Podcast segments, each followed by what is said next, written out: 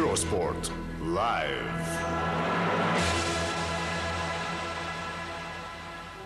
Hello and welcome to a very wet Suzuka circuit. The circuit, 5.8 kilometer long, 53 laps. We're going to see this afternoon. 53 very wet laps.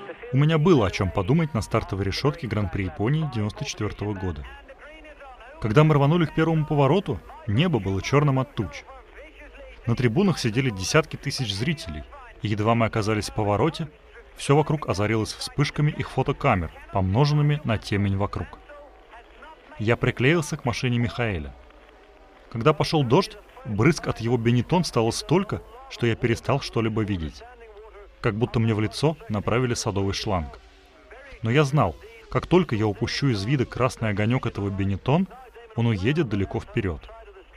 Я повис у него на хвосте и дюжину кругов наблюдал за самым невероятным искусством вождения в своей жизни. Я сбился со счета, сколько раз Михаил съезжал с трассы, и тем не менее он ни разу не растерялся. Я же тем временем выворачивался за рулем наизнанку. Я никогда раньше не вел гоночную машину на таком высоком уровне. Я был на пределе своих возможностей, но потихоньку Михаил начал отрываться – ни секунды не сомневаюсь, что Сенна в этой ситуации догнал или даже обогнал бы его. Может быть и Мэнсел тоже, в лучшие его годы. Михаил будто танцевал на краю ветки, там, куда большинство людей даже не сунулись бы. Гонка продолжалась, а погода становилась все хуже. Настолько хуже, что когда пара гонщиков вылетели, заезд решили остановить. К этому времени Михаил был впереди меня на 6,8 секунды, что было важно, поскольку теперь гонка разделилась на две половины. Итоговый результат теперь нужно было высчитывать по суммарному времени. Первые круги после рестарта прошли за машиной безопасности, а когда она уехала в боксы, я снова повис на хвосте у Михаэля. И тут, к моему удивлению, он свернул на пидстоп. Ему предстояло дозаправляться дважды, а мне всего раз – и этим объяснялось то, почему он смог от меня оторваться. Я-то думал, что должен удержаться за ним, но это было не обязательно, ведь на самом деле его машина была легче. Вернувшись в гонку, Михаил застрял позади других машин. Передо мной была пустая трасса и отличный обзор, так что все было в нашу пользу. Затем наступило время моего единственного пидстопа. Погода все еще требовала дождевых шин, но у механиков возникли сложности с гайкой на заднем правом колесе. Его так и не сменили, о чем я не знал. На трех новых и одной старой шине я вернулся в гонку вторым. Когда Михаил поехал на свой последний пидстоп, я стал лидером. Но его резина была свежее, поэтому мой отрыв в 14,5 секунд неизбежно бы уменьшился. Главный вопрос был «насколько?». Я должен был финишировать в 6,9 секунды впереди, чтобы отыграть его преимущество в первой половине гонки. До финиша оставалось 10 кругов. Мне мало что говорили по радио, и я помню, как пытался понять позиции в гонке, вглядываясь в огромный телеэкран для зрителей. Я видел, что Найджел сидит на хвосте у Ализи, и что они сражаются за третье место. И хотя я находился посреди важнейшей гонки в своей жизни, я подумал, класс, Похоже на отличную борьбу.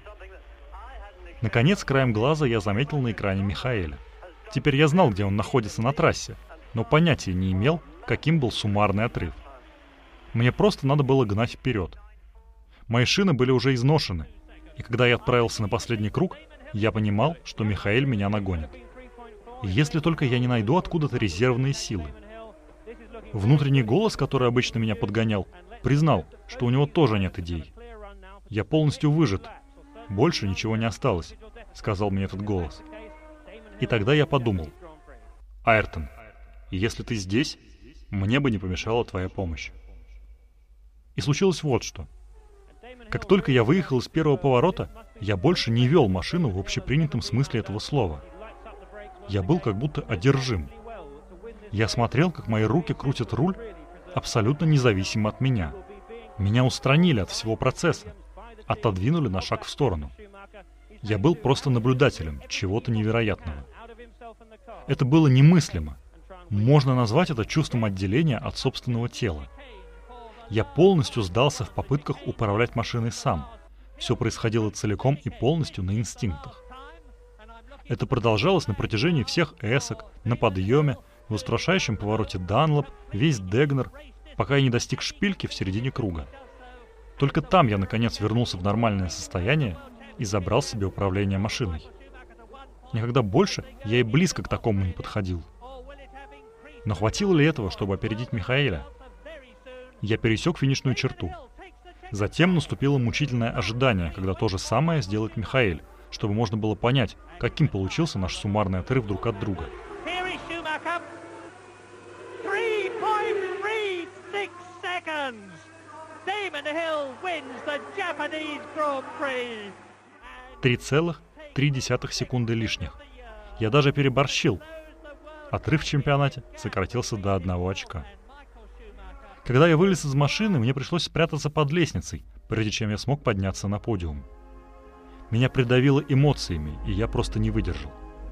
Победа высвободила огромное давление, но она забрала у меня все. А еще эта штука на последнем круге, которую я не мог никак объяснить.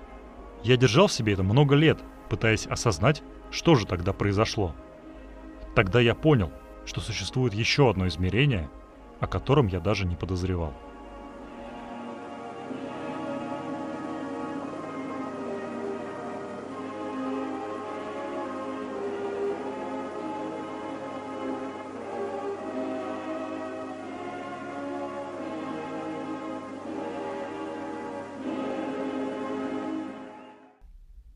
Дэймон Хилл. Watching the Wheels.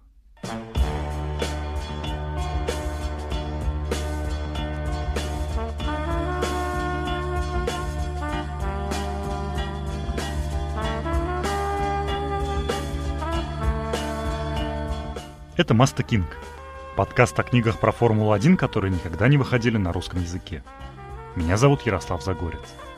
В каждой серии я рассказываю об одной гоночной книге, чьей-нибудь автобиографии или мемуарах. А еще я зачитываю небольшие отрывки из этих книг. Вот как в начале этого эпизода.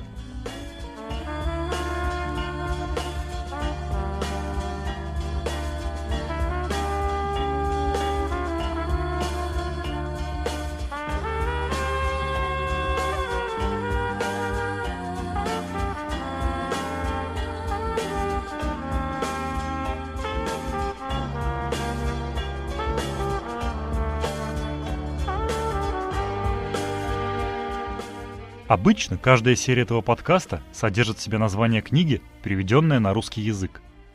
Я делаю почти дословный перевод названий, отчего иногда они могут быть немного неблагозвучными. Но в этом эпизоде, как вы уже заметили, название книги Дэймона Хилла осталось в оригинале. И вот почему. Во-первых, адекватно перевести Watching the Wheels на русский язык невозможно, получится ерунда вроде «наблюдая за колесами». Во-вторых, если переводить не дословно, а литературно – то от изначального смысла можно уйти очень далеко. Но главная причина в том, что название своей книги Деймон взял из одноименной песни Джона Леннона. А название песен в русском языке обычно не переводят. К творчеству Леннона Хилл обратился не просто так. Песня «Watching the Wheels» была записана в 80-м, в последний год жизни музыканта, а в качестве сингла вышла в 81-м, уже после его убийства – эта песня — рефлексия по поводу нескольких лет, которые Леннон провел вне музыки, живя обычной семейной жизнью вместе с женой и сыном. Я просто сижу и смотрю на жизнь, которая крутится вокруг. Я больше не катаюсь на карусели. Теперь она кружит без меня, пел Леннон. Этими словами Джон объяснял поклонникам, что решил вырваться из вечно крутящегося колеса славы ради того, чтобы не пропустить главное в своей жизни. И благодаря этому достиг гармонии. Для Дэймона Хилла эта песня Леннона оказалась автобиографической. Завершив карьеру, он тоже принял решение отойти от безумного мира, в котором жил до этого, и начать поиски настоящего себя. Но с ужасом обнаружил, что настоящего Дэймона Хилла не существует. Все, чем он жил до этого, было проекцией ожиданий других людей, для которых не было никакого Дэймона. Был лишь сын Грэма Хилла, двукратного чемпиона Формулы-1, который погиб в 75-м в авиакатастрофе. Это осознание, не внезапное, конечно, а отлевшее в нем с детства, пришло к Дэймону вместе с глубочайшей депрессией. Да, он был чемпионом Формулы-1, любимцем публики, обеспеченным отцом четырех детей. Но одновременно с этим он ощущал себя неполноценной личностью, человеком, который 40 лет жил чужой жизнью. В одном из интервью пару лет назад Дэймон рассказывал, что в один из таких мрачных дней он был на выставке художника Марка Ротко. Одна из его абстрактных картин заставила Хилла очнуться. На ней он увидел яркий солнечный горизонт, спускающийся все ниже и ниже в черноту. Дэймон вглядывался в нее и думал, «Я не хочу в эту черноту». И тогда он обратился к терапии, завершающей частью которой стало написание автобиографии. Да, у Дэймона был соавтор, как и у большинства спортсменов-писателей.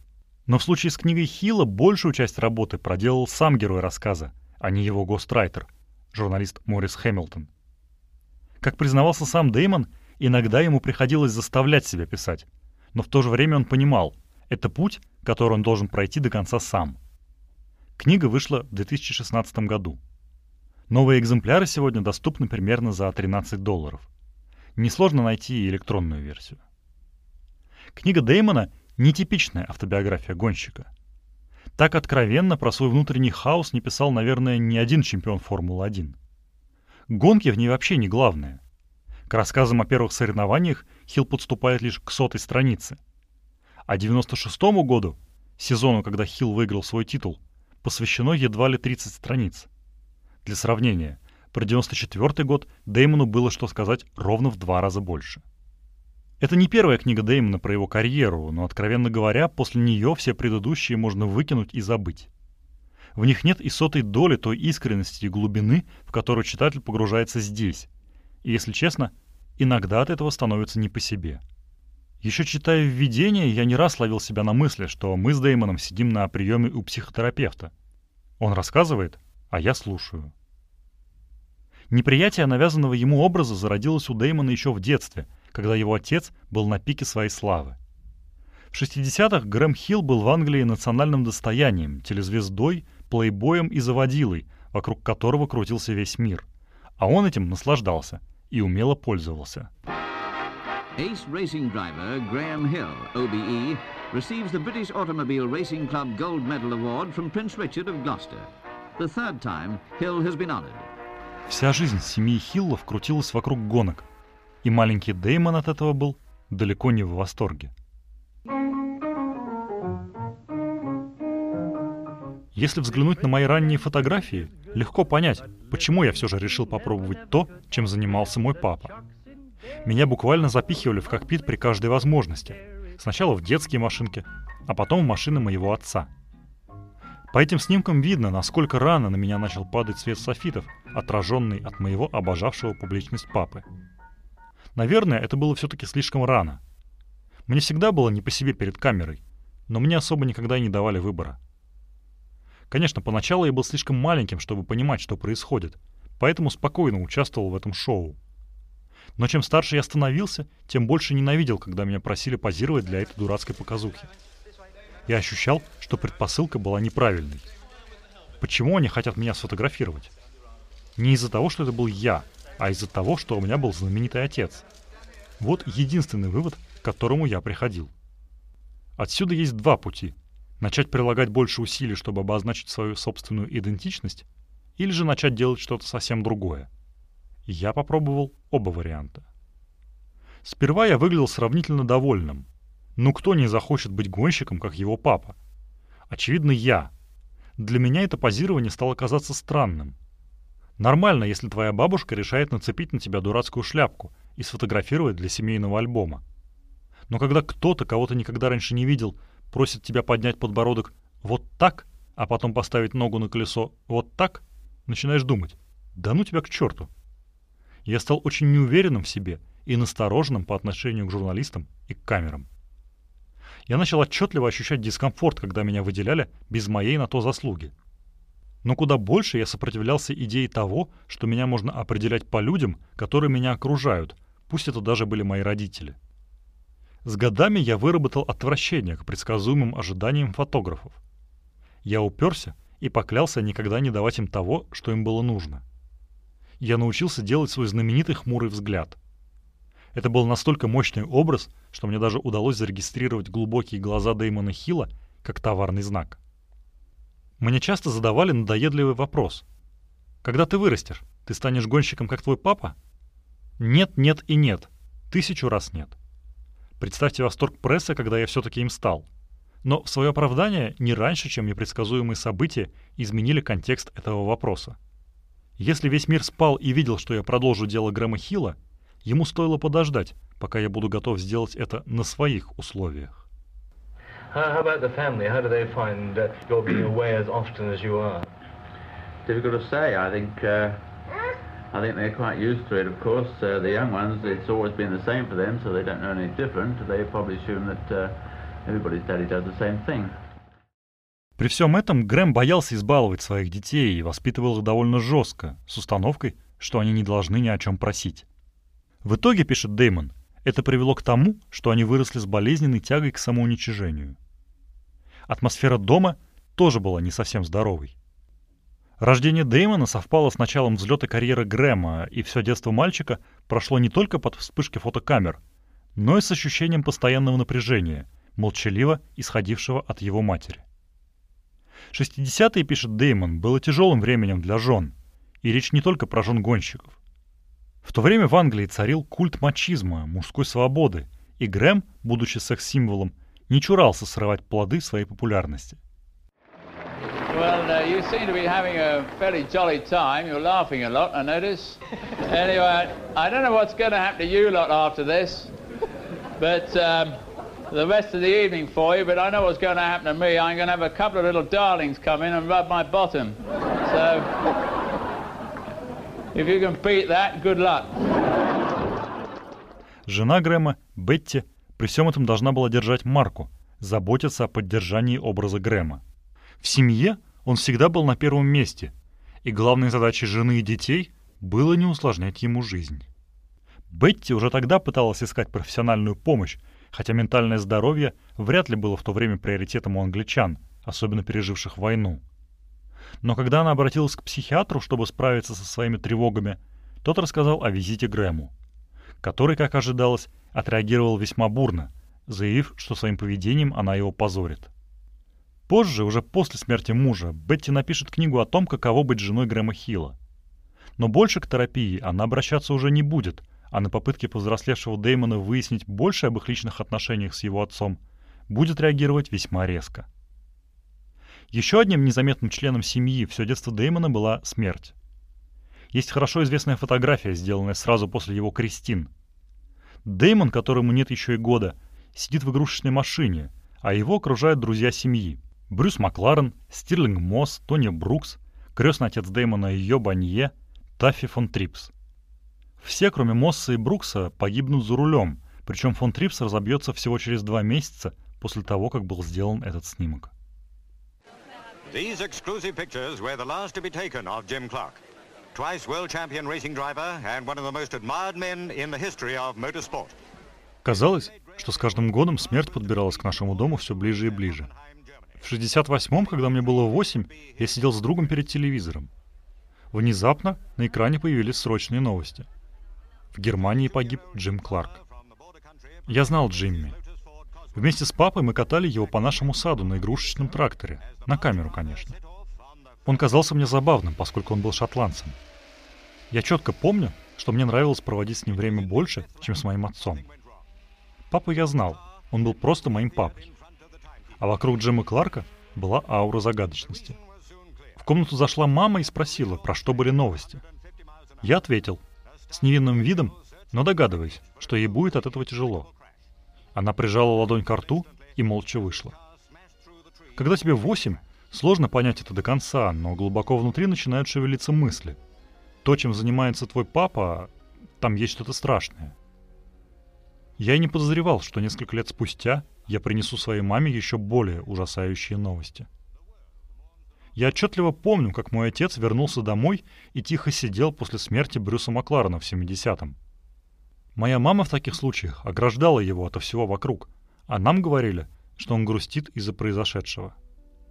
Я никогда не видел, чтобы он плакал, даже близко к этому. Грэм Хилл всегда держал свои эмоции при себе, ну или скрывал их от нас. Мы были еще маленькими, и, наверное, это было правильно. Иногда мы видели родительскую печаль, особенно когда папа успокаивал маму. В таких случаях они всегда нас отгоняли и говорили, ничего страшного, не волнуйтесь. Пол Стюарт, старший сын Джеки, рассказывал, что в особенно тяжелые времена, в 70-х, над ним издевались в школе, говоря «твой папа следующий». На тебя это сильно влияет, но в тот момент ты еще не понимаешь, как. Ты сбит с толку. Вот весь мир любит тебя и всю твою семью, но в то же время на вас смотрит, как на вымирающий вид. Восхваляемая, но в то же время проклятая семья. Мои ранние годы прошли в осознании этой мрачной реальности. Во мне боролась гордость за отца с ощущением того, что некоторые люди видят гонки недалеким, безответственным и пугающим занятием. У меня было четкое ощущение, что родители некоторых моих школьных друзей не одобряли их общение со мной, как будто хилы могут заразить их тягой к риску. Похожее отношение было в те времена у некоторых механиков. Они честно признавались, что не хотят сильно сближаться с гонщиками, потому что никто не знает, сколько им осталось. Мой папа всегда говорил маме, что с ним ничего не случится, но если даже и случится, с ней все будет в порядке. Он имел в виду, что она будет обеспечена финансово, но это было не только неправдой, но и так себе утешением. Чем он был лучше? Как он сможет избежать участи других и не погибнуть? Правда была в том, что, несмотря на его заверения, он не позаботился о ней так, как он рассчитывал. Он оставил ее посреди ужасно запутанной ситуации, из которой ей пришлось выбираться много лет.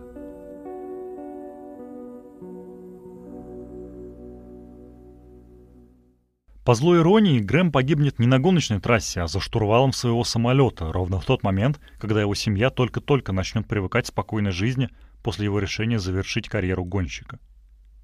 Личный самолет к тому времени был для Грэма необходимостью, а не элементом роскошной жизни. Он сильно упрощал его спортивную и деловую жизнь, а для Дэймона их двухмоторный Пайпер Ацтек был единственным местом, где отец целиком и полностью принадлежал ему, а не зрителям, журналистам или другим знаменитостям. Каждый год они всей семьей летали на этом самолете в Монцу, а летом отправлялись на каникулы в Испанию, тогда еще не освоенную британскими туристами. Эти путешествия сложно было назвать приятными. Многочасовые полеты проходили на небольшой высоте в постоянной турбулентности, при жуткой жаре и шуме. Грэм управлял самолетом сам и сам же готовился к полету, сидел с картами, проводил вычисления. В эти моменты он был целым миром для Деймона. Папой, которого ему так не хватало в обычной жизни.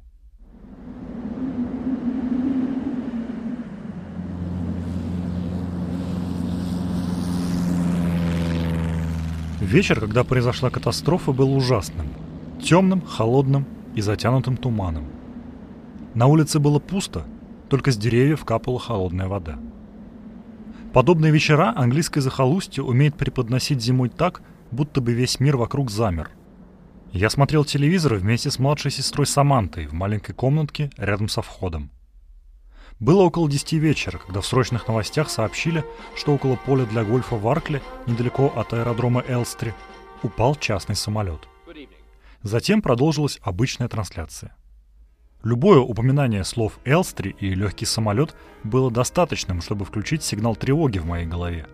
Я почувствовал, как к щекам приливает кровь, а в ушах начинает звенеть.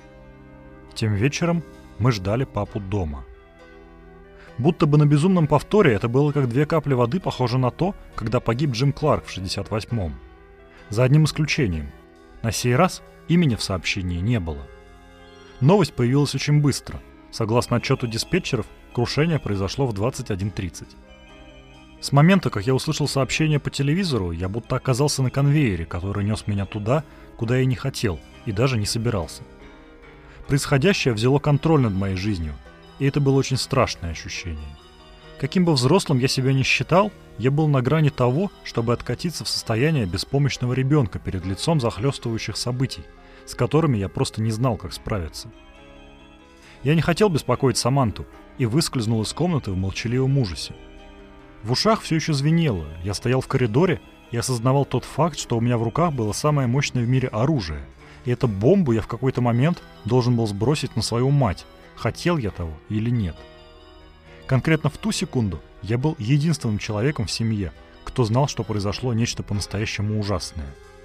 Всегда оставалась вероятность того, что я спешу с выводами, но я знал. Я знал это, равно как и то, что я был жив, а теперь испытывал страх, как никогда раньше. Я также понимал, что нашей прошлой жизни осталось совсем немного времени, после чего она исчезнет навсегда.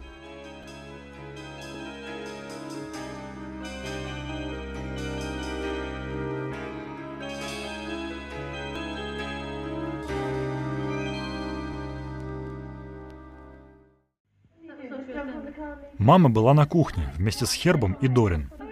Я прокрался в кладовку рядом с кухней и услышал, как они болтают. Внезапно зазвонил телефон. Я стал за дверью, чтобы подслушать разговор. Мое сердце билось так громко, что я мог это слышать. «Кто это? Что вам надо?» «Я не понимаю, о чем вы говорите. Пожалуйста, не звоните сюда больше. Это частный телефон». Моя мама говорила рассерженно и была сбита с толку. Она сказала гостям, что это должно быть розыгрыш, но на самом деле это были первые газетчики, пытавшиеся выжать из вдовы эксклюзивную реакцию. События начали развиваться стремительно. Я должен был сказать ей о том, что услышал по телевизору. Я вышел из-за угла и с белым от ужаса лицом сказал, «Мамочка, в новостях сказали, самолет разбился. Я думаю, это мог быть папа». В ту же секунду весь мир начал рушиться. Мама закричала в истерике, выдергивая на голове волосы. «Я знала! Я знала! Я знала, что все шло слишком хорошо, чтобы быть правдой!» Она всю жизнь жила в ожидании катастрофы, и когда казалось, что она прошла стороной, тут-то все и произошло. Мамины завывания превратили ее в гекубу, пока дом наполняла армия людей. Они были повсюду — журналисты, врачи, полицейские, друзья. Весь мир пришел к нам, пытаясь быть чем-то полезным, чем-то помочь или просто чтобы делать свою работу — это был настоящий хаос. Врачи дали маме успокоительное, а полицейским пришлось ее ловить на улице, потому что она выбежала из дома с криком «Я должна пойти к нему». Без понятия, что случилось с Самантой, которую я оставил в комнате. Бог его знает, что она себе вообразила, когда все это началось. Остаток вечера я не запомнил, как будто на мою память наложили защитный фильтр. Бриджит была на какой-то вечеринке, и когда туда приехала полиция, она сразу же поняла, что с папой что-то случилось. Я лег в кровать и отрубился сном пациента, которому только что сделали лоботомию. Подсознательно я репетировал этот момент годами, но когда папа ушел из гонок, я потерял бдительность. Я думал, что мы проскочили.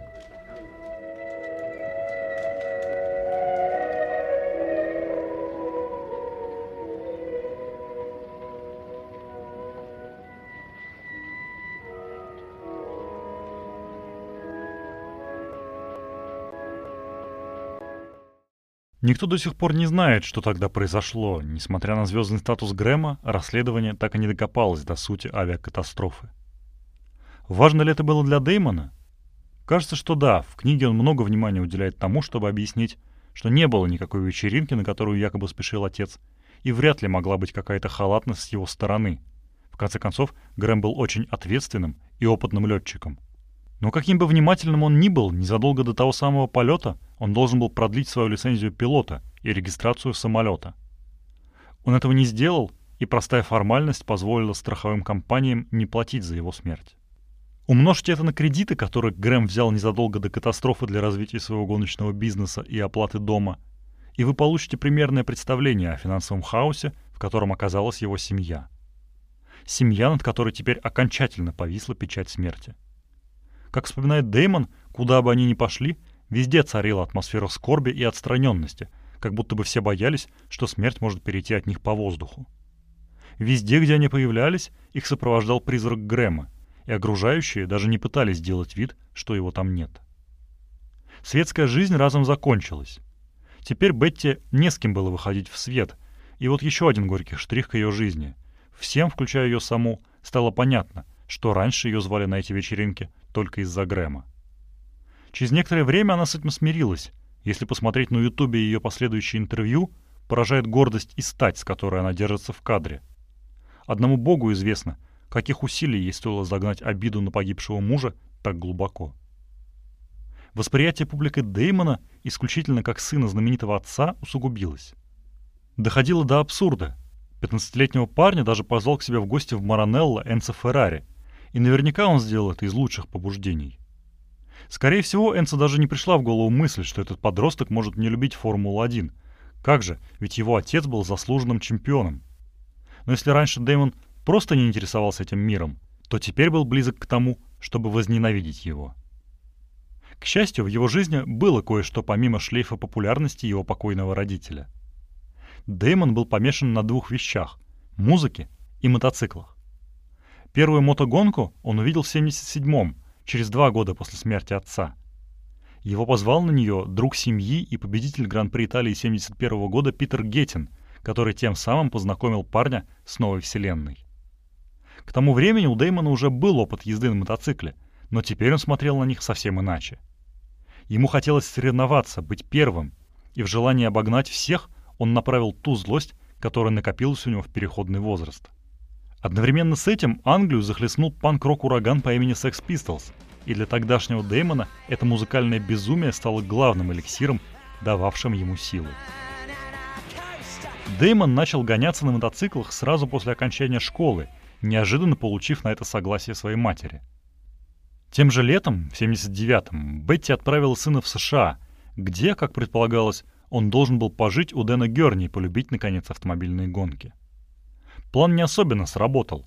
Дэймон действительно остановился в Калифорнии у Дэна, только вот машины его так и не вдохновили.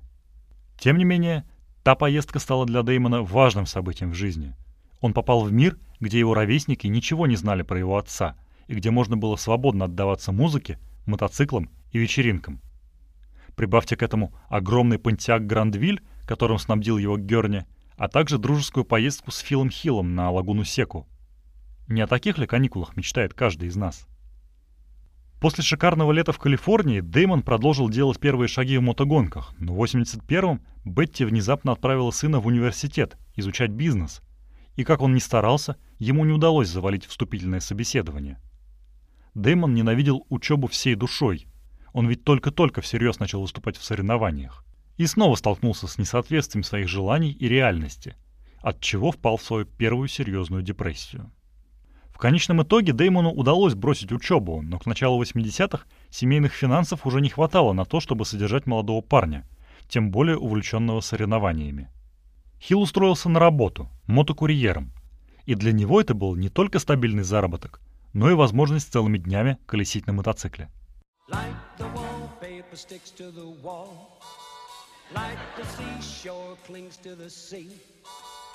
Каждый декабрь перед Рождеством мотокурьеры наряжались Санта-Клаусами.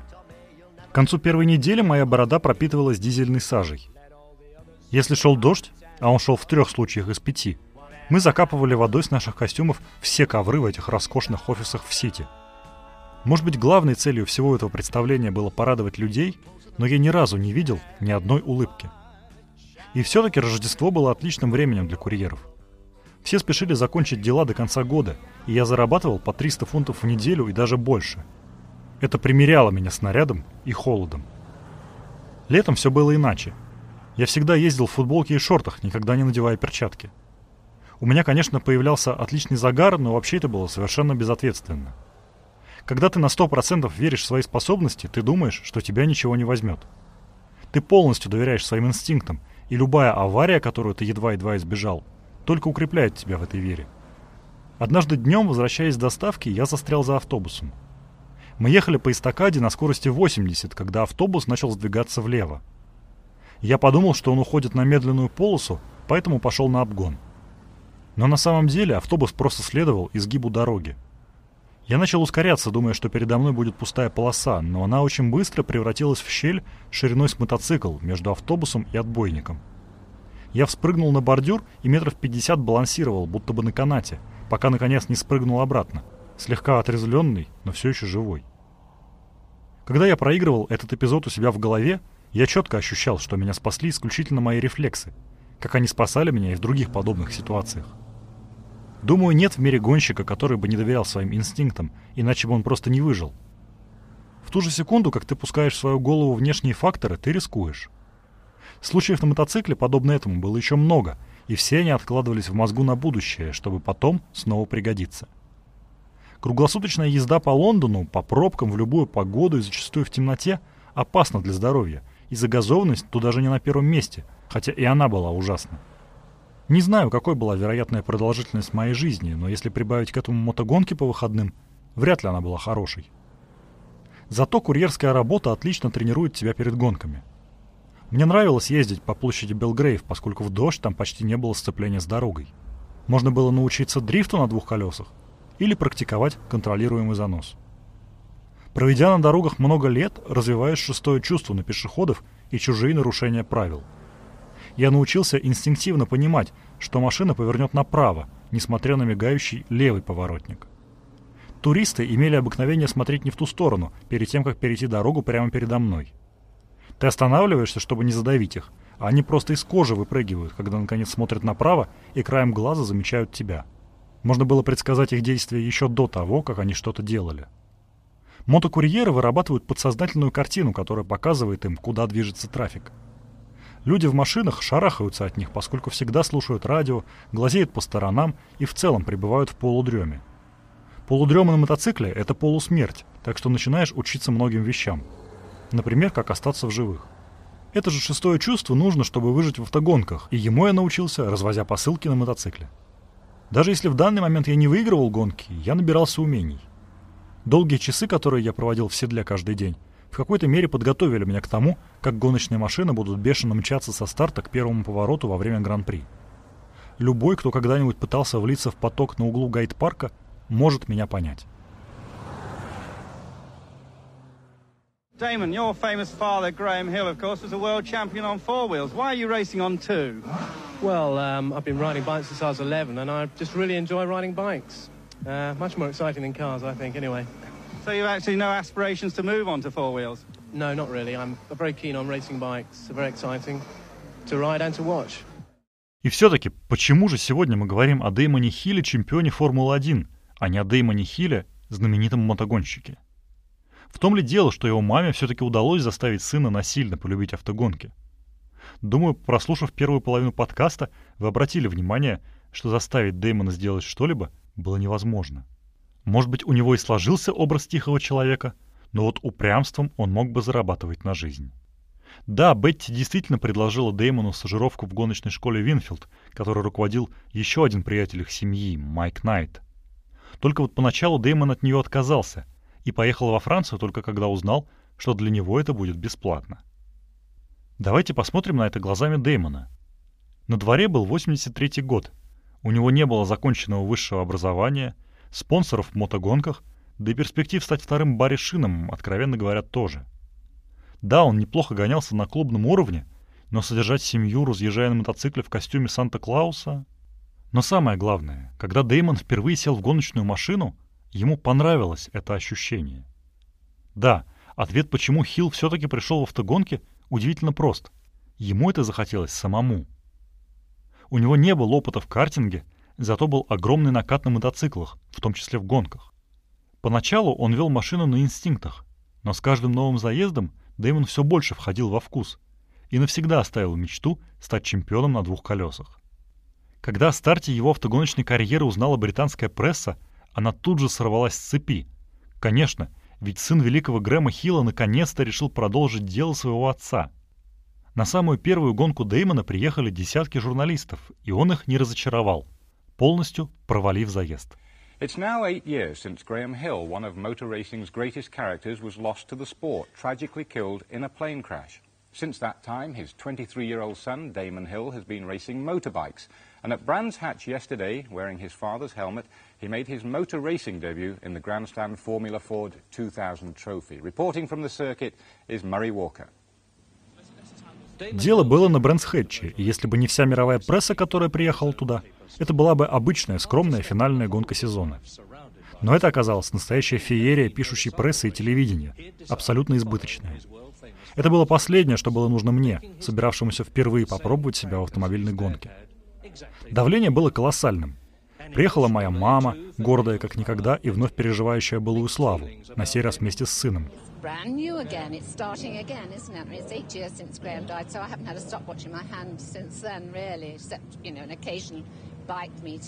But um, yeah, I was very nervous for him, and I didn't realise there was they went so fast. Worried? A little anxious, of course, yes. Я позировал перед камерами и раздавал интервью, не представляя мотивации журналистов и то, как сбавить их ожидания. Еще хуже было то, что формально я не прошел квалификацию, но при таком внимании прессы организаторы проголосовали между собой и разрешили мне выйти на старт. Я как будто вновь оказался на школьной физкультуре перед прыжком в высоту. Я чувствовал себя унизительно и хотел, чтобы все поскорее закончилось. Но заканчиваться это и не собиралось. Наконец я забрался в машину, где смог испытать хоть что-то приближенное к спокойствию. Гонка стартовала, а меня развернуло, и я заглох на выходе из знаменитого первого поворота, Паддек Хилл Бенд. Я застрял внизу поворота, прямо на выходе. Казалось, машины падали с неба и проносились в сантиметрах от меня на скорости 200 км в час. Я был в ужасе. Маршалам удалось растолкать машину, и я смущенно покатил в боксы, где мне велели выехать обратно и попробовать еще разок. Скорее от шока, чем по каким-либо другим причинам, я послушался.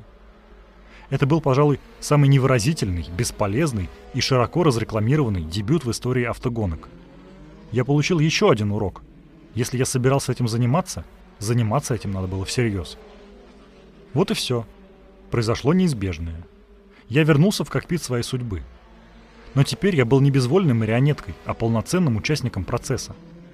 Частично я сделал это из любопытства, частично из-за желания попробовать, частично из-за того, что мне нужна была карьера – и частично потому, что подвернулась возможность. Но еще я сделал это потому, что во мне горело явное желание посмотреть, смогу ли я последовать по стопам своего старика. Тут-то и возникает вопрос, была ли моя карьера моим выбором, или меня неизбежно к ней притягивало, как будто бы давно пропавшую комету, которая неизбежно возвращается к Солнцу.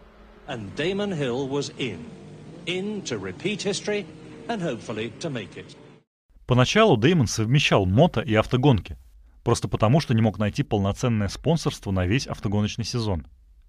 Но трансформация уже началась, и постепенно ему удалось закрепиться в национальных молодежных гонках. Сам Деймон был уже не так молод. В 85-м, когда он попал в Формулу-3, ему было 25, а его главным соперником — Джонни Херберту, Марку Бланделу, Мартину Доннелли и другим — на 5 или 6 лет меньше. У Хилла оставалось все меньше и меньше времени, чтобы дойти до Формулы-1. Там его никто не ждал только потому, что когда-то его отец дважды стал чемпионом. Деймону надо было побеждать, и желательно как можно скорее.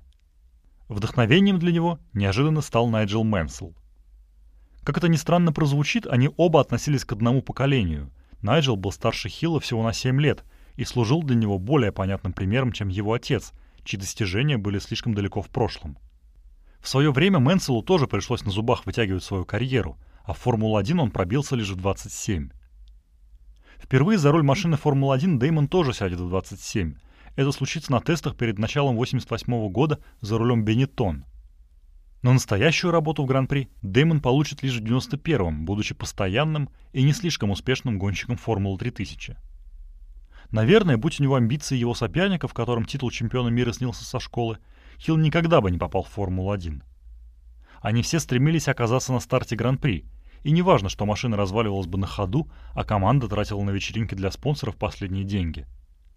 Но Деймон был старше и, наверное, чуть рассудительнее их всех. И когда ему подвернулась работа тест-пилота Уильямс, не слишком почетная, но стабильная и неплохо оплачиваемая, он не стал задирать нос, а с благодарностью ее принял.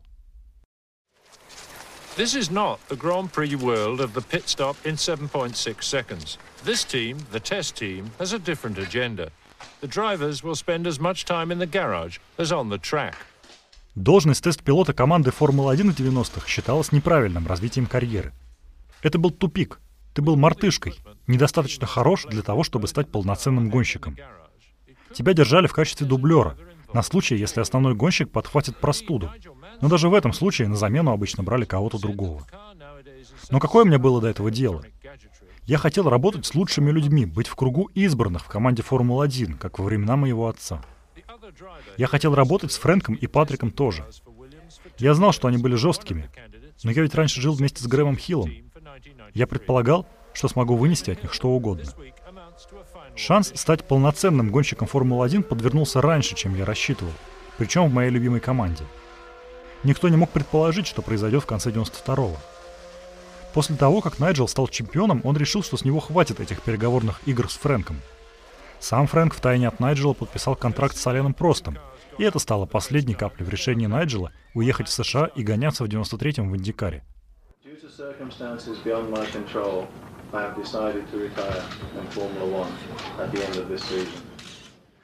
Патрезе, зная, что в команду придет Прост, и думая, что Найджел останется в ней, решил, что для него уже нет места, и перешел в Бенетон, в пару к Михаилу Шумахеру.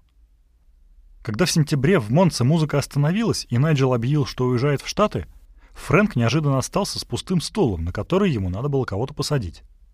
Well, the burning issue of today, if you like, in my mind is who will be the second driver, because it's we've decided we shall decide this week, number one, and then there are a number of other burning issues.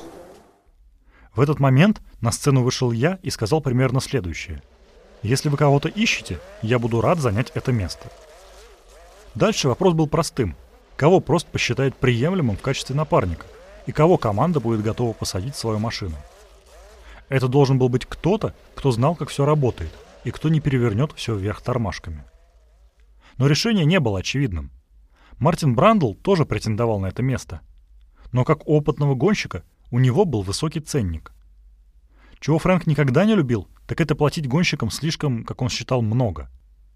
Я подходил по двум параметрам. Я был дешевым и свободным. Чтобы всем об этом напомнить, я купил на свои деньги билет в Аделаиду и болтался под носом у Фрэнка и Патрика всю финальную гонку 92 -го года. From two years of test driving, Hill will replace Nigel Mansell in the Williams team next season. Деймону удалось получить невероятный опыт. В течение трех первых лет в Формуле-1 он смог поработать в одной команде с тремя лучшими гонщиками того времени. В 92-м с Мэнселом, в 93-м с Простом, в 94-м с Сенной. Про Айртона Деймон вообще пишет довольно много, с уважением и грустью. Из-за нового технического регламента машина Уильямс в 94 году была нестабильной и вела себя совсем не так, как надеялся Айртон, приходя в чемпионскую команду. Для Деймона ухудшившееся поведение машины тоже было сюрпризом, и оба гонщика готовились к очень тяжелому году. Но Хилл хотя бы был в родной среде, англичанин в английской команде, знакомый со спецификой ее менталитета и традиций. Сенна же попал в незнакомую атмосферу, где все было не так, как он привык. Не было рядом ни Джо Рамироса, которого Макларен мог снять с него все бытовые проблемы, ни знакомых механиков. Аура величия Айртона играла против него. Попросту говоря, его новая команда его боялась. Жена Деймона, Джорджи, даже стала свидетелем странной сцены перед началом Гран-при Сан-Марино 94 года. Приехав на трассу, Сенна заглянул в гараж — но ни один механик с ним даже не поздоровался. Айртон, для которого контроль над ситуацией всегда был превыше всего, должно быть чувствовал себя в этот момент максимально некомфортно. На Имоле Деймон останавливается в своей книге очень подробно, причем совсем не так, как от него ждешь. Он рассказывает свою версию гибели Сенны, и эта версия сильно отличается от общепринятой. Деймон уверен, что не сломанная рулевая колонка была причиной аварии Айртона, и подробно объясняет, Почему он так думает? Хилл один из немногих, кто имеет полное право выдвигать свою версию. Во-первых, он весь год ездил на той же машине и знал все о ее поведении. Во-вторых, он прекрасно знал место аварии и то, каким оно было в тот день. И в-третьих, он был главным участником расследования гибели Айртона, которое затем проходило внутри команды. Описание тех событий занимает две главы и тянет на отдельный подкаст – но все-таки на основных вещах я остановлюсь, поскольку с исторической точки зрения мнение Дэймона об аварии Сенны имеет огромное значение. Одним из главных факторов аварии Хилл называет автомобиль безопасности, совершенно непригодный для этого Opel Vectra. И пусть за ее рулем сидел профессиональный гонщик, ехать достаточно быстро на этой машине не мог даже он, а значит температура шин в пилотоне позади нее падала катастрофически. В первой гонке сезона в Бразилии для этих целей использовался Fiat Tempra, еще менее подходящая машина. Уже тогда Сенна жестко критиковал Фиа за это решение, после чего у них с Максом Мосли возник даже небольшой конфликт. Приехав в Ималу, Айртон снова попытался привлечь к этому внимание, но было уже поздно. По дороге на брифинг пилотов Айртон отозвал меня в сторонку, чтобы о чем-то поговорить. Ему было нужно, чтобы я поддержал одну его идею. Он рассказал, что Герхард Бергер заведет на брифинге разговор о машине безопасности и раскритикует ее как абсолютно неприемлемую. Айртон хотел, чтобы я выступил следующим, чтобы задать какой-нибудь вопрос про это и продолжить дискуссию. Следом высказался бы он, но так, чтобы не выглядеть зачинщиком всего обсуждения. На брифинге мы с Герхардом выступили, как и полагалось, после чего к нам присоединился Айртон и высказал свои опасения насчет машины безопасности. Возникло небольшое обсуждение, стоит ли нам вообще гоняться, учитывая произошедшее в квалификации. Но основная позиция Формулы-1 всегда была в том, что шоу должно продолжаться. Еще один фактор, сыгравший важную роль в событиях, которые вот-вот должны были развернуться, заключался в следующем. Уильямс пока не разобрались в нюансах стратегии, как сочетаются между собой расход топлива и износ резины, и как это влияет на сражение с Сенной с Шумахером. У Бенетон в этом плане все было схвачено, поскольку их технический директор Росс Браун получил большой опыт в стратегии дозаправок, когда он управлял командой Ягуар в гонках на выносливость. Мы все еще плохо понимали тонкости стратегии пидстопов. Иногда казалось, что мы просто вытаскиваем числа на обум. Насколько я помню, в те дни мы не вели никаких сложных расчетов. Основная идея заключалась в том, что не надо сворачивать боксы чаще, чем это требуется. Мы ехали по этим рельсам еще несколько гонок, пока наконец Патрик Хет не разобрался в этом при помощи миллиметровки. В Бенетон весь сезон использовали для этого компьютеры, и мы в этом плане сильно от них отставали. Это важно для понимания того, как развивалась гонка, поскольку Бенетон планировал на нее кое-что особенное. А сделать Бенетон решили, в общем-то, простую вещь – переиграть Уильямс на пидстопах. Машина Шумахера в начале гонки была легче машины Сенны, но Айртон об этом не знал и старался оторваться от него как можно дальше, думая, что они на одинаковой тактике. Его единственный боевой круг в гонке стал третьим по скорости во всем заезде, при том, что Айртон ехал в тяжелой машине на холодных шинах. Он гнал будто бы в квалификации, но все, что ему было нужно, это сдержать Михаэля. Просто оставаясь впереди, он разрушил бы Шумахеру всю тактику, но Сенна этого не знал. Он ехал абсолютно на пределе. Первый поворот Тамбурелла. Был длинным левым изгибом, который проходился с полным газом на скорости 280 км в час и с большой боковой нагрузкой – на Апексе в этом месте были асфальтовые заплатки, оставшиеся после довольно безуспешных попыток срезать кочки.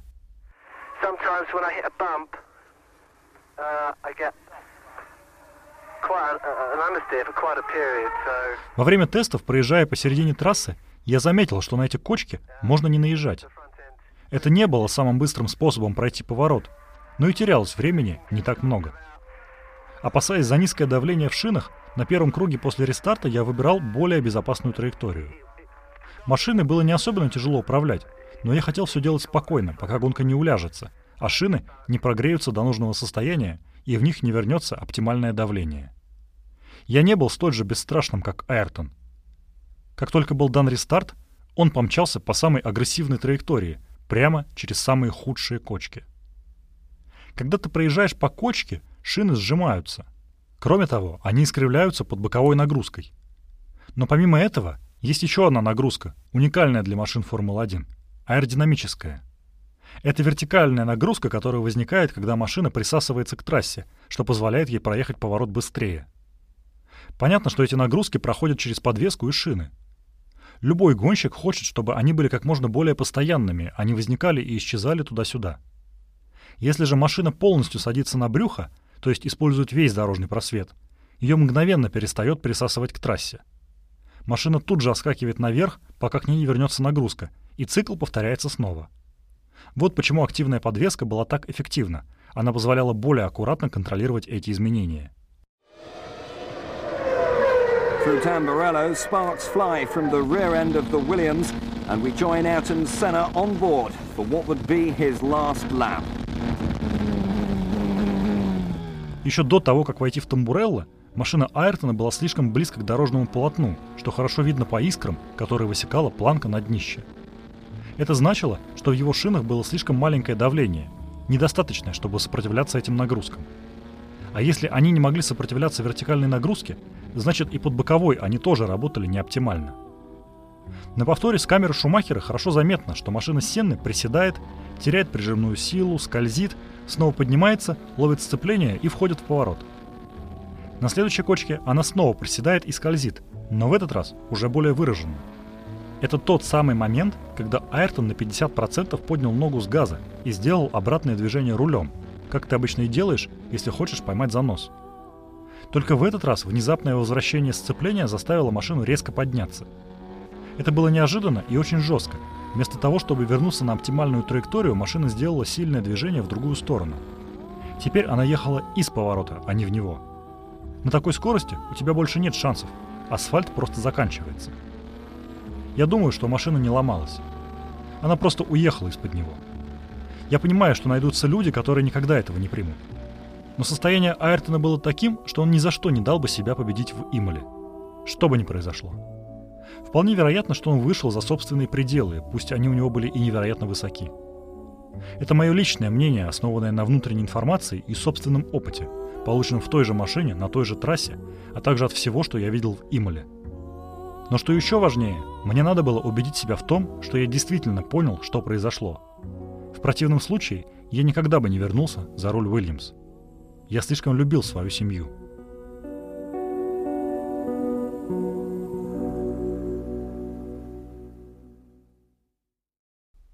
Но давайте от Айртона вернемся к самому Деймону. Сразу после имейла он сказал своим механикам, что ни секунды в них не сомневается и полностью доверяет им во всем, что касается подготовки машины. Для них это были важные слова в тяжелый момент, только вот о самом Хиле в руководстве команды никто не подумал. Больше того, когда он приехал на следующую гонку в Монако, первое, что он увидел в моторхоуме, неубранную футболку Сенны, которую тот снял перед стартом гонки в Сан-Марино. В суматохе никто не проявил достаточной эмпатии, чтобы не напоминать лишний раз новому лидеру команды о скоротечности жизни гонщика. Впрочем, лидером его тоже никто не видел. Патрик Хед и Фрэнк Уильямс демонстративно начали искать Сенни замену, и вскоре нашли ее в лице Найджела Мэнсела. Руководители команды не скрывали, что не считают Хилла реальным претендентом на титул, и такое отношение ему не помогало. А если прибавить к этому неплохие выступления молодого Дэвида Кулхарда, который делил с Мэнселом кокпит Сенны, то получится команда, которая даже не подумала направить все свои усилия на борьбу с Бенетон. «Мне приходилось соперничать и с Дэвидом, и с Найджелом, и с Михаэлем», — пишет Деймон. Несправедливость со стороны руководства иногда была чрезмерной, как, например, за две гонки до конца сезона в Хересе.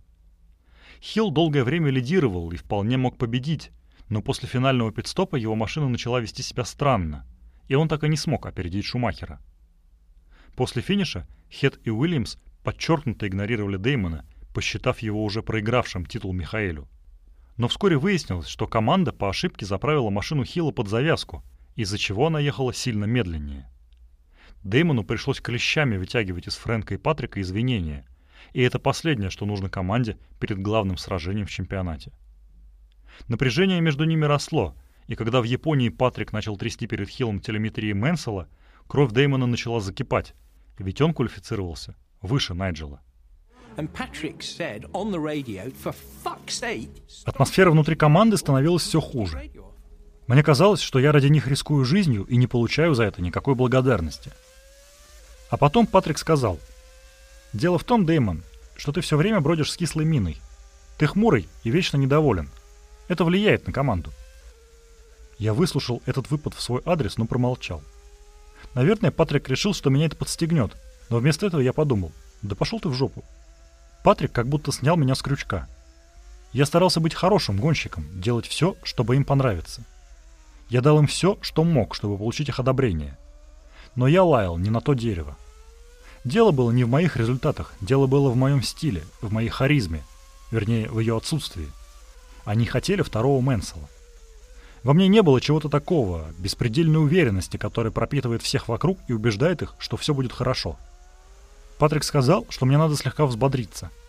Вместо этого я полностью отвязался от того, что считал их ожиданиями. С этой минуты я буду сам по себе. Это моя машина, моя трасса, моя гонка. Буду делать, что захочу. Кончилось все это довольно плохо – в Аделаиду на финальную гонку Деймон летел вместе с Барри Шином, легендарным мотогонщиком и своим хорошим приятелем. Излив Барри душу в самолете, Хилл получил от него совет. «Так давай, скажи об этом».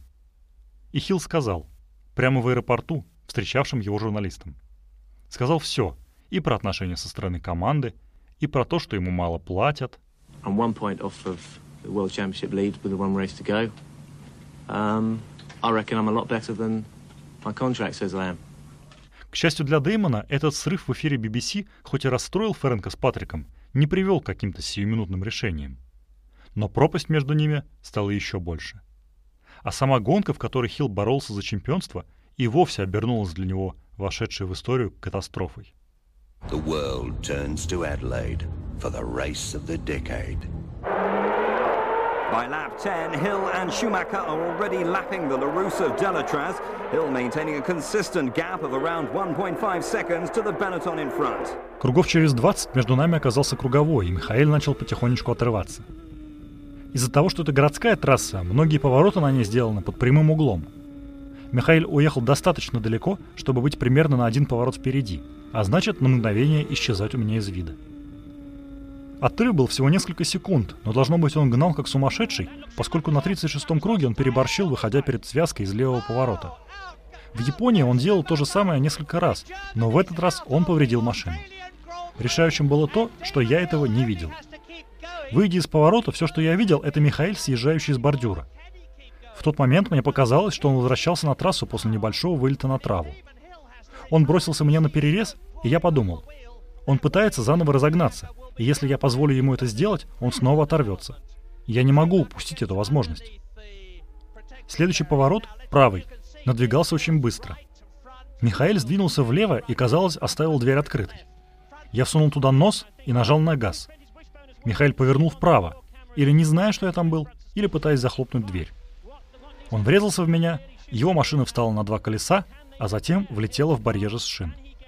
Помню, я подумал, это было топорно, Деймон. Я нырнул внутрь поворота при первой же возможности, но я должен был попробовать.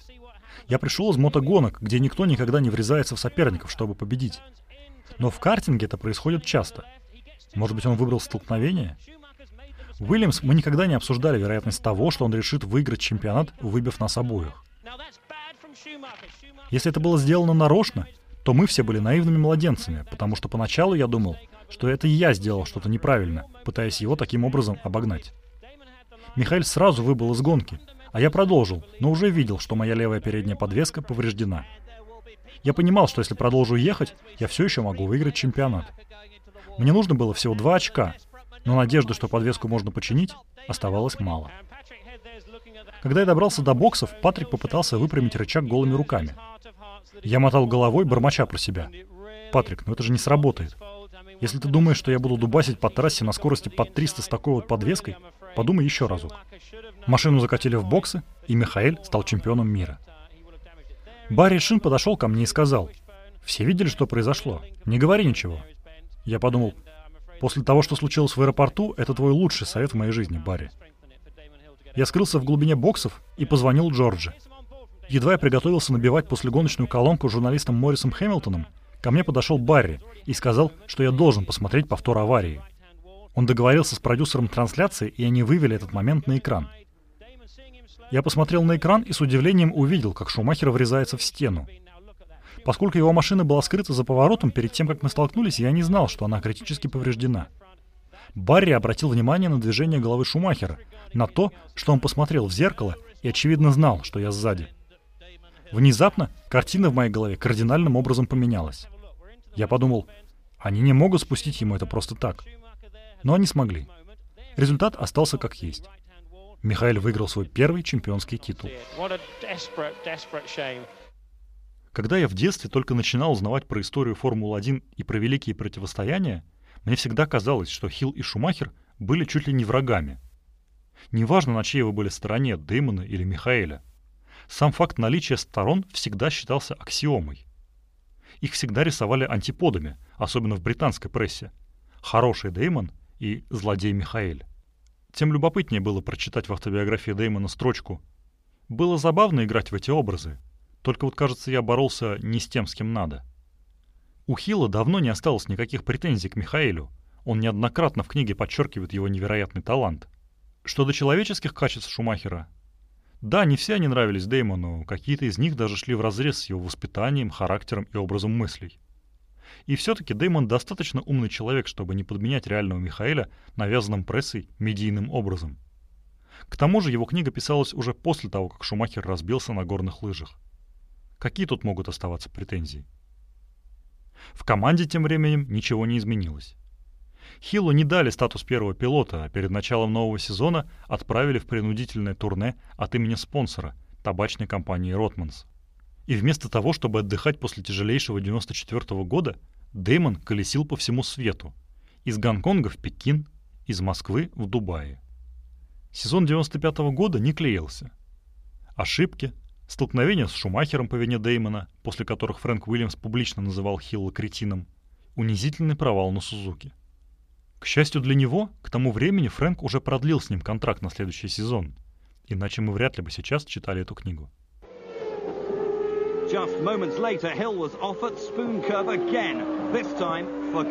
После гонки в Японии, сидя в моторхоуме вместе с Патриком и Фрэнком, мне хотелось одновременно плакать и смеяться. Настолько плохо все было. Это была катастрофа. И что еще хуже, гонка Дэвида тоже получилась ужасной. Это был один из тех дней, когда все выглядели жалко. Патрику и Фрэнку не поднимало настроение осознание того, что они уже подписали со мной контракт на 96-й. Я могу их понять, если в тот момент они думали, что подписали контракт со сломленным человеком. Я мог бы обвинить их в неумении управлять людьми, но это было бы несправедливо. Проблема была во мне. Я смотрел на них как на отцовские фигуры и проецировал на них роли, которые у них не было желания играть. У меня была острая необходимость в одобрении с их стороны, и весь сезон я думал, что они не до конца в меня верят, и это выбивало меня из колеи. У них не было по отношению ко мне никакой иной ответственности, кроме как дать мне машину, чтобы я делал свою работу. Теперь я это знаю, но тогда я даже не представлял, насколько потеря отца на меня повлияла. Часть меня пыталась реконструировать те отношения с Патриком и Фрэнком. И какими бы классными они ни были, я понимаю их нежелание быть мне суррогатными родителями. У них и так хватало проблем. Они ведь руководили командой Формулы-1. Другая моя ошибка была в том, что я воспринимал борьбу с Михаэлем слишком лично, хотя по-хорошему мне надо было сфокусироваться на собственной работе. Поначалу это была веселая игра, но затем меня унизило его великолепие, а град упреков со стороны журналистов оказался непонятным и пугающим. Когда ты и так в себе сомневаешься, тебе совершенно не требуется, чтобы еще кто-то указывал на твои недостатки. Если я собирался выжить в этом бизнесе, мне была нужна помощь, чтобы понять, что я делаю неправильно. По-хорошему, мне нужно было бы услышать от отца. Хорош волынить. Но его не было рядом, уже давно. Последний раз я слышал его голос 20 лет назад. Но что-то от него все еще скрывалось во мне, потому что совсем скоро я смог повернуть удачу в свою сторону.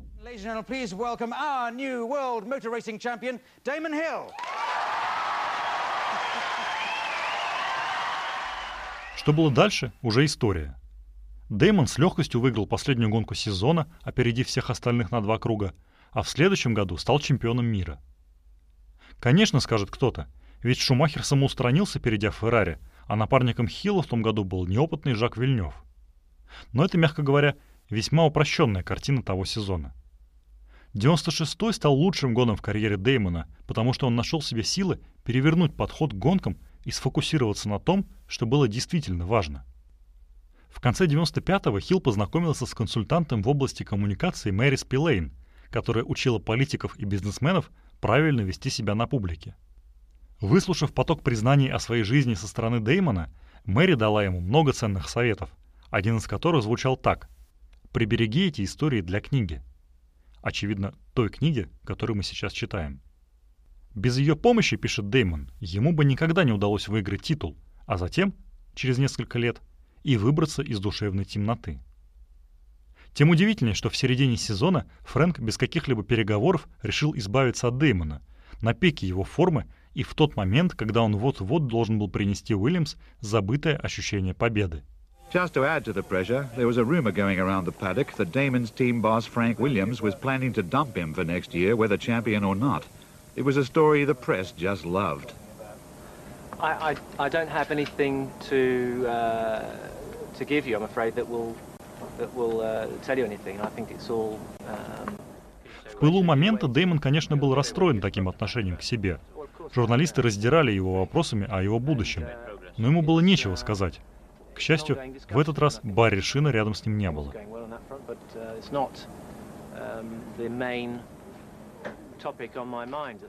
И когда команда наконец объявила о подписании контракта на 97 год с Хайнцем Харальдом Фрэнсоном, свободных мест в Формуле-1 для Деймона почти не осталось. Хилл пишет, что причиной его замены вряд ли было предвзятое отношение к нему со стороны Фрэнка и Патрика. Скорее всего, дело было в их долгосрочных целях. Уже тогда Уильямс нацелилась на тесное партнерство с BMW, и для этого им был нужен немецкий гонщик. Вскоре самого Фрэнсона заменит Ральф Шумахер, и Уильямс действительно начнет сотрудничать с баварским концерном. Но это уже другая история. 97 год Деймону нужно было где-то просто пересидеть. Его главной целью было место в Макларен на 98-й. Кандидатуру Деймона активно лоббировал Эдриан Ньюи, который только-только перешел к Рону Деннису, и в годы совместной работы с Хиллом Уильямс был его главным, если не единственным союзником в команде. К тому времени Деймон уже знал себе цену и понимал свою маркетинговую привлекательность, поэтому зарплата была для него не на последнем месте. Именно из-за хороших денег он принял приглашение Тома Уокеншоу выступить за Эроуз в 97-м, и именно деньги стали его главным разногласием с Роном Деннисом. Мой менеджер Майкл Брин активно поработал за кулисами, и вот, наконец, настал момент звонить Рону. Он созвал небольшое заседание с ключевыми сотрудниками Макларен, и мы устроили конференц-колл. Рон начал с того, что сообщил о наличии внутри Макларен достаточной поддержки решения предложить мне место в команде. Я чувствовал, что тут есть какое-то «но», и он действительно его добавил в своем неповторимом стиле. «Окей, мы готовы пригласить тебя, но платить мы будем только за результаты», — сказал Рон и предложил мне миллион долларов за каждую победу. Все, ничего больше. Никакого базового оклада. Ни слова про очки для команды. Если я выигрывал, мне платили. Макларен славится своим маркетингом, и я знал, что они заставляют своих гонщиков отрабатывать максимум для спонсоров. Предполагалось, что я должен быть везде и всюду, а мои фотографии бы использовались для всех и вся. И за это он тоже не собирался мне платить. После долгой паузы я сказал, «Погоди, ты, видимо, хочешь, чтобы я делал всю промо-работу в угоду спонсорам, со всеми моими регалиями чемпиона мира. Ты как их оцениваешь?» Ответ был таким, «Никак не оцениваю. Он повторил свое предложение, на что я ответил.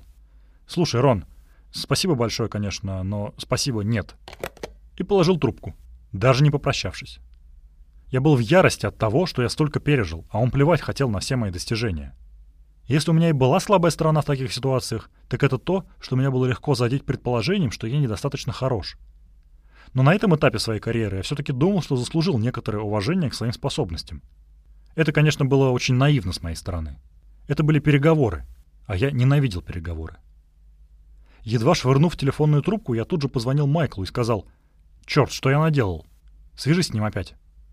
Бедняге Майклу пришлось снова набирать Рона и объяснять ему. Поймите, Деймон очень чувствителен к таким вещам и думает о своей выгоде. Но эта дверь уже закрылась. Успокоившись, я пришел к выводу, что это все равно бы не сработало. Я бы не смог гоняться за кого-то, кто не уверен, что я ему нужен. Хотя, конечно, было бы здорово снова поработать с Эдрианом и поездить в машине с двигателем Мерседес. Интересно, сколько гонок я мог бы выиграть? В 98-м Мика победил в восьми, а Дэвид — в одной. Uh, Последние два сезона своей карьеры Дэймон провел в Джордан, в команде, за которую выступал еще в Формуле 3000. Хиллу было уже под 40, и никто не ждал от него чудес — но чудеса случаются, и именно Деймон принес Джордан ее первую победу в Формуле-1 в невероятной гонке в Бельгии в 98-м. Но возраст давал о себе знать. Совершив победный прыжок на промозглом подиуме, Деймон растянул спину. К счастью, не слишком сильно. Сезон 99 -го года получился для Хилла странным. Наверное, он не раз пожалел, что согласился выступать в Формуле-1 еще один год. У него не было ни мотивации, ни желания гоняться, ни скорости. Все, о чем он мечтал, это поскорее завершить карьеру, и даже готовился сделать это в середине сезона на Гран-при Великобритании, но не мог из-за гигантских штрафов, которые ему пришлось бы выплачивать по контракту. «Я был заперт внутри кошмара», — пишет Деймон. Его единственной целью стало выжить, не повторить судьбу своего отца и не оставить семью разбираться с его проблемами. Не очень хорошая мотивация для гонщика Формулы-1, но Деймон уже пошел по спирали вниз. Он не мог думать ни о чем, кроме смерти. На Гран-при Европы в него врезался Педро Динес, чья машина перевернулась, и Деймон в ужасе подумал, что случайно убил беднягу Педро. В другой раз, во время одного из перелетов, у самолета, на котором летел Хилл, возникла техническая неполадка, и он едва не врезался в воздушный шар, чудом увернувшись от горя воздухоплавателя в последний момент. Неудивительно, что посреди последней гонки сезона Дэймон просто заехал в боксы и заглушил двигатель. Он больше не мог терпеть это бессмысленное давление. Теперь он поставил перед собой новую цель — жуткую и не совсем здоровую.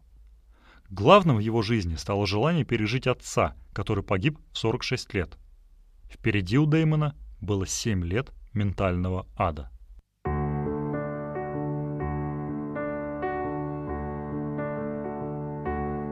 По правде говоря, ничего удивительного, что у меня развилась полноценная депрессия.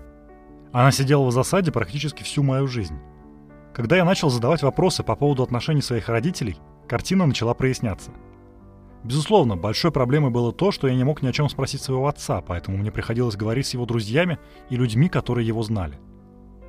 Постепенно картина становилась четче, и до меня начало доходить. Ты понимаешь, что имеешь дело с их дерьмом, а не со своим. Накопленная скорбь по отцу тоже не помогала. Она смогла лишь зарубцевать проблемы, и затем мне пришлось проживать эту печаль уже полноценно. Когда все это начало развиваться, я осознал, насколько я боялся внезапно умереть, как он. Однажды мне надо было лететь на самолете на юг Франции, но я просто не мог себя заставить. Я свернулся калачиком на полу и лежал в этой позе эмбриона до тех пор, пока не заставил себя собрать всю свою смелость и все-таки полететь. Я боялся не за себя, это был страх подвергнуть мою семью тому же отвратительному опыту, через который пришлось пройти мне в ноябре 75-го. Но наступает момент, когда ты начинаешь осознавать. Ты не твой отец или не твоя мать. Ты — это ты. А я — это я, Дэймон Хилл, часть первая и часть вторая. А сейчас сегодня, а не 75-й. Бедный мой психотерапевт. Он годами выслушивал бесконечный поток моей ерунды, но никогда не заставлял меня думать, что я не имею ценности как человек. Со временем вся эта ерунда скапливается в его кабинете, а когда ты уходишь, он ее убирает. Так это и работает.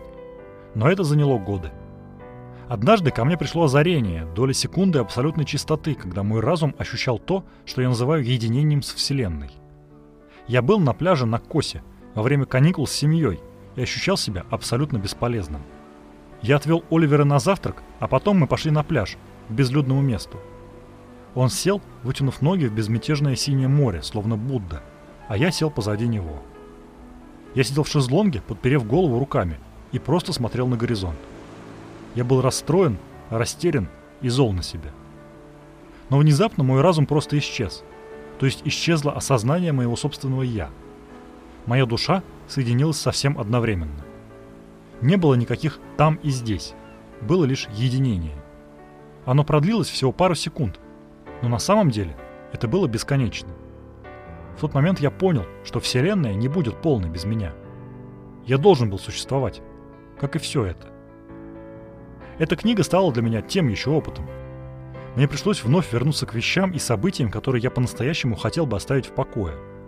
Но благодаря этому мне стало гораздо понятнее, кто я на самом деле и чего реально добился в жизни. Мне всего 52, и если на то будет Божья воля, я успею сделать еще что-нибудь в отведенное мне время.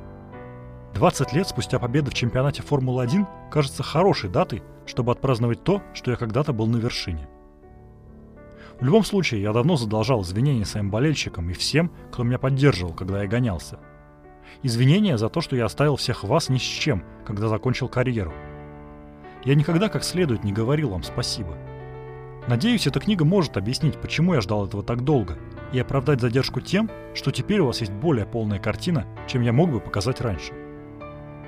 Как я и писал в начале, если у тебя есть 10 лет на то, чтобы срубить дерево, потрать 9 лет на заточку топора. Но вот вопрос, который я оставлю вам для размышлений. А что было деревом?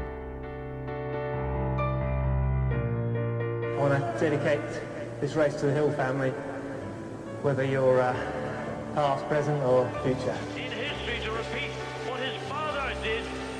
1962 and in 1968, he is the world champion. And I've got to stop because I've got a lump in my throat. Damon Hill, world champion. What about that? Ladies and gentlemen, a warm welcome, if you please, for Damon Hill. Your dad's famous, and then he dies. Who are you? Are you your dad's son? Are you... Who are you? Um, and I've had to live without him since 75 and uh, serve all my sisters and my brother and just learn to get on with it, really. I'd like to say good night. Good night, Daddy. Good night, Daddy. Good night, Daddy. Good night, Daddy.